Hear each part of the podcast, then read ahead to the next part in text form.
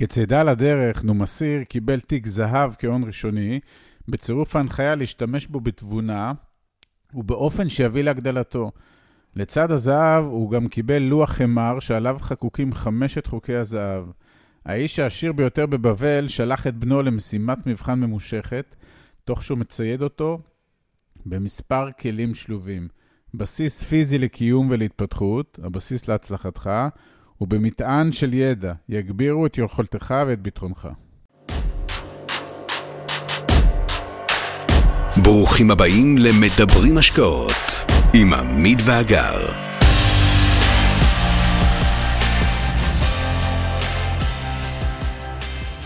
על נערות בבל, שיעורים כלכליים ברוח האיש העשיר ביותר בבבל, פרק 5.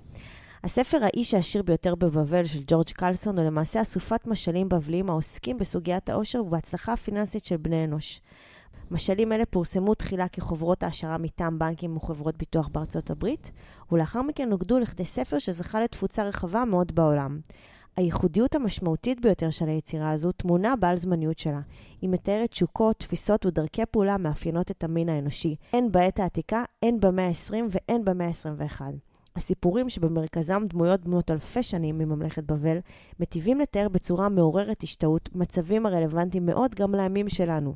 אז אם הדרך אל העושר היא אותה דרך מבבל העתיקה ועד ישראל של היום, אז למה שלא נלמד את מאפייניה?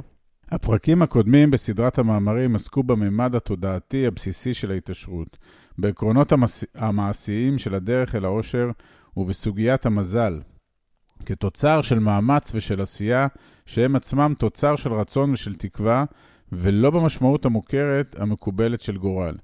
והיום בפרק 5 נעסוק בחמשת חוקי הזהב, חמישה עקרונות ששווים זהב, הרבה זהב.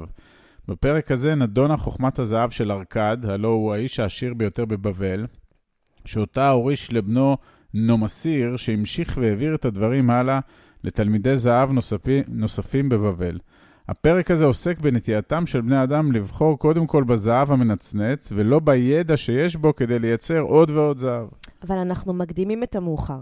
אולי כדאי שנתחיל בסיפור עצמו.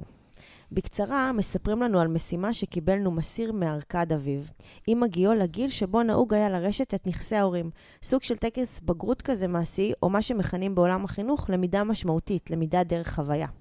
ארכד הודיע לבנו שהוא מעוניין להוריש לו את הנכסים שברשותו, אולם תחילה עליו להוכיח שהוא מסוגל לטפל בהם בתבונה. במילים אחרות, עליו לצאת אל העולם ולהוכיח שהוא יודע להשתכר, לייצר רווחים ולעשות כסף. כצידה לדרך, נומסיר קיבל תיק זהב כהון ראשוני, בצירוף ההנחיה להשתמש בו בתבונה באופן שיביא להגדלתו.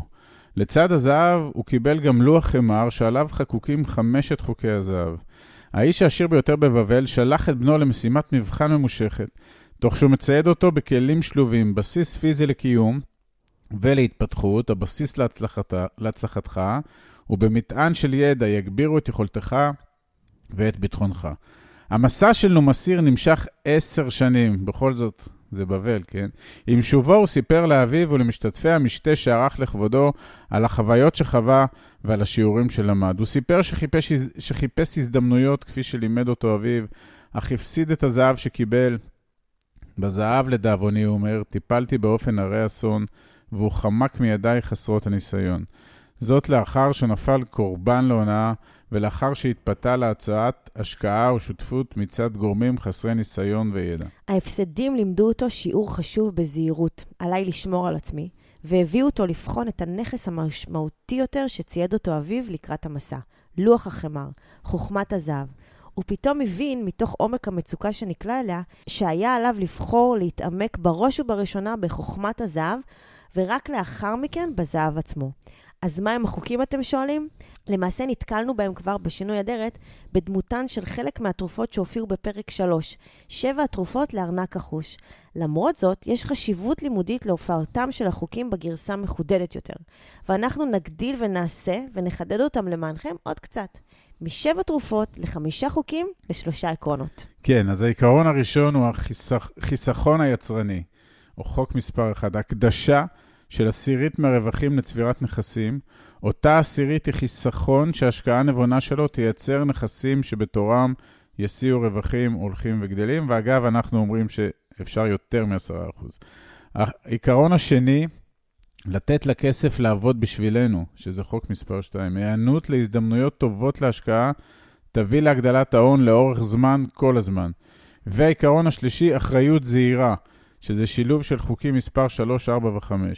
את הכסף יש לנהל בצורה אחראית וזהירה, קרי להחליט החלטות על בסיס עצתם של מומחים בעלי ניסיון ולהתרחק ממזימות מפתות, להשקיע ביעדים ראויים וריאליים מתוך הפעלת שיקול דעת והיגיון בריא. נומסיר אימץ את חמשת החוקים שהוריש לו אביו, והחל לנהוג על פיהם. הוא צמח מתוך המשבר, הצליח לחסוך ולהתקדם בנחישות ובהתמדה לעבר יעדי הרווח שסימן לעצמו. הנחישות הזו כנראה קרנה מפניו החוצה, וההזדמנויות לא איחרו לבוא. הוא מימש את החוקים בזה אחר זה, שמע לעצתם של בעלי הידע והניסיון, הצטרף לשותפויות ולהשקעות מניבות, ומעגל הכסף שלו הלך וגדל, הלך והתרחב. הוא חזר לבית הוריו כאיש עשיר, הכיר תודה למורה הטוב שגם הביא אותו לעולם, ולבסוף לימד גם אותנו דבר אחד או שניים. אז מה למדנו? למדנו שוב על עוצמתו של כוח הרצון. למדנו שהשקעה לימודית משתלמת ויוצרת השקעה כספית מניבה. למדנו על סוגים שונים של ירושה, כאשר ירושה של ידע עשויה להיות ערכית יותר מירושה של זהב, אם עושים בה שימוש נבון. בהיעדר חוכמה, חומק הזהב במהרה מהידיים של אלו שיש להם, אך כשיש חוכמה יכול הזהב ליפול גם לידיים של אלו שאין להם. למדנו על חשיבותו של תהליך, עושר שנצבר במהירות נעלם באותה מהירות. ולמדנו בעיקר על חשיבות הלמידה של כללים בעלי היגיון פעולה פשוט, לא מורכבים להפנמה וליישום, שאימוץ שלהם הוא למעשה ראשיתו של תהליך ההתעשרות. הזהב שמור למי שמכיר את חוקיו ומציית להם. בפרקים הבאים של הסדרה הזו נביא שיעורים כלכליים נוספים שמלמד אותנו האיש העשיר בבבל. ובינתיים אנחנו מזמינים אתכם להצטרף אלינו למסע של הכרה, של למידה ושל מעשים.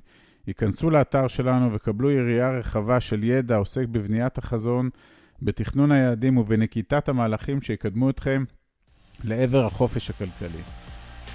מי שממש רוצה להכיר ולהיחשף להזדמנויות ההשקעה בהן אנחנו משקיעים, מוזמן לאתר שלנו, תוכלו למצוא הכל שם. אנחנו כמובן גם פעילים בכל הרשתות החברתיות, מוזמנים לעקוב אחרינו. אם אתם מכירים אנשים נוספים שהתכנים שלנו יכולים לסייע להם, נודה לכם מאוד אם תשתפו אותם. להתראות חברים.